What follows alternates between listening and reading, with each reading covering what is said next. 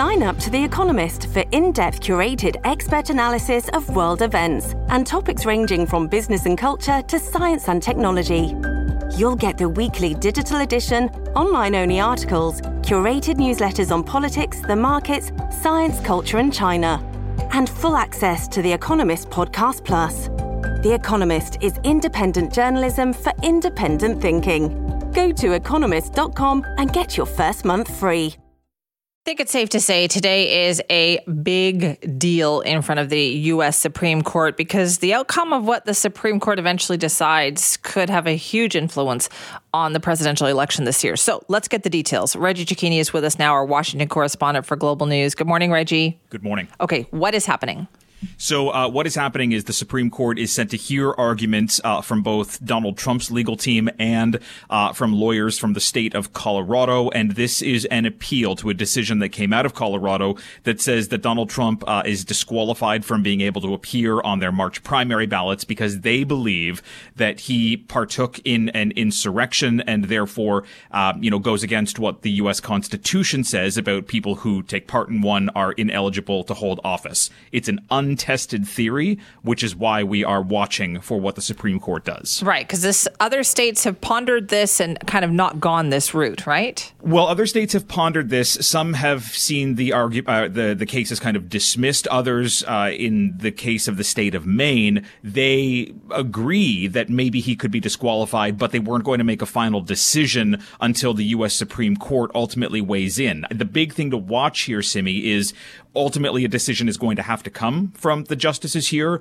but do they do it narrow? Do they do it broad? And does it potentially open the door for other legal battles down the road? This is this. There's a lot that we don't know, and there's a lot that we can guess um, because this is such a huge deal right now.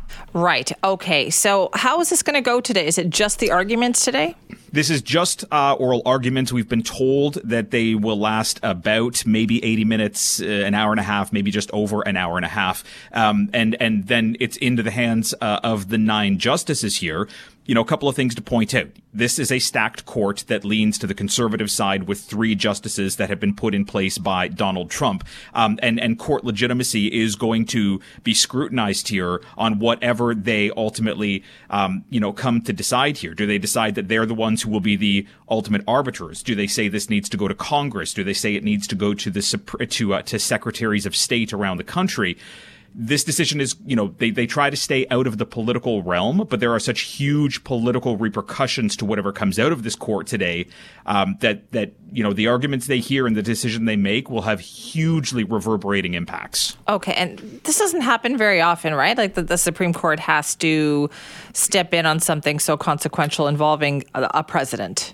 I mean, the last time that there was a, a, a, an issue involving the presidency was was in 2000 uh, in Bush v. Gore, uh, when they ultimately determined the presidency. And at the time, the court said that this was not something they ever wanted to wade into again. And look, the argument can be made here that the Supreme Court does play a political role here because it's oftentimes political cases, think Roe v. Wade, that get thrust into the laps of the justices and they have to make a decision. This time is different. This, they're trying to they're trying to determine, you know, eligibility over who can run for president, which is something that's typically left up to either Congress or the states or the Constitution.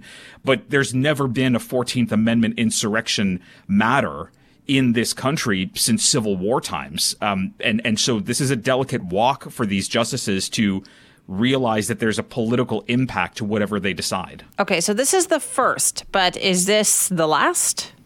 Well, I mean, in this case, we don't know. You know, if, if they decide for Colorado, this is going to open up copycat litigation around the country. If they decide for Donald Trump, if it's narrow or broad, you know, this means Trump could be on the ballot. He might not be on the ballot. We could see other cases. They're also dealing with the, the fact that uh, they may be getting an appeal from Donald Trump in the immunity case as to whether or not he can face prosecution. We don't know if uh, if they're going to accept it. They may send it back to the trial judge and let Trump go to trial, and then you know, ultimately, if he's convicted deal with an appeal at that point. This is this is a court that is going to be, um, you know, consumed by matters having to do with the former president.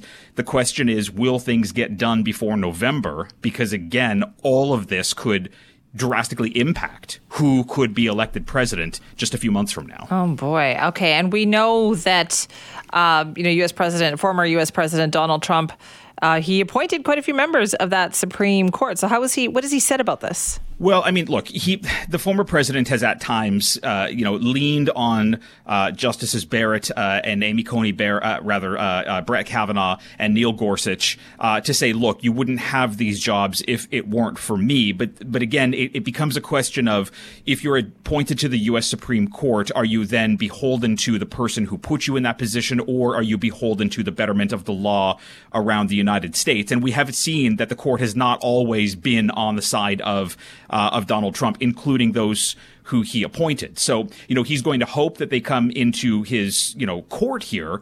Um, but but ultimately we don't know what's going to happen. It's also worth pointing out here, Simi, that Judge Clarence Thomas has also faced uh, you know some criticism here that he didn't recuse himself from this case, considering his wife was caught up in the investigations linked to yeah the efforts to overturn the election here. So the questions of court impartiality here and, and, court legitimacy are weighing heavily not only on this decision on the justice's shoulder, but on the chief justice's shoulder, because this is his court and his legacy that could be impacted. Oh boy. Okay. So today is the day of arguments. How long do we expect this to last?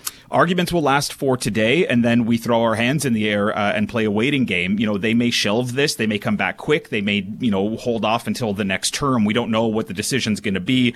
Reading the tea leaves, they don't usually take every case that comes to them. The fact that they fast tracked this from a decision from Colorado that happened in December, they're hearing arguments in February. There's a real chance that we'll have something before the election. Hmm. Just how long before the election, we don't know. All right, Reggie, thank you for that. Thank you. Very consequential day today. That's Reggie Cecchini, a Washington correspondent for Global News, with this case going before the U.S. Supreme Court. And of course, we will be hearing more about it.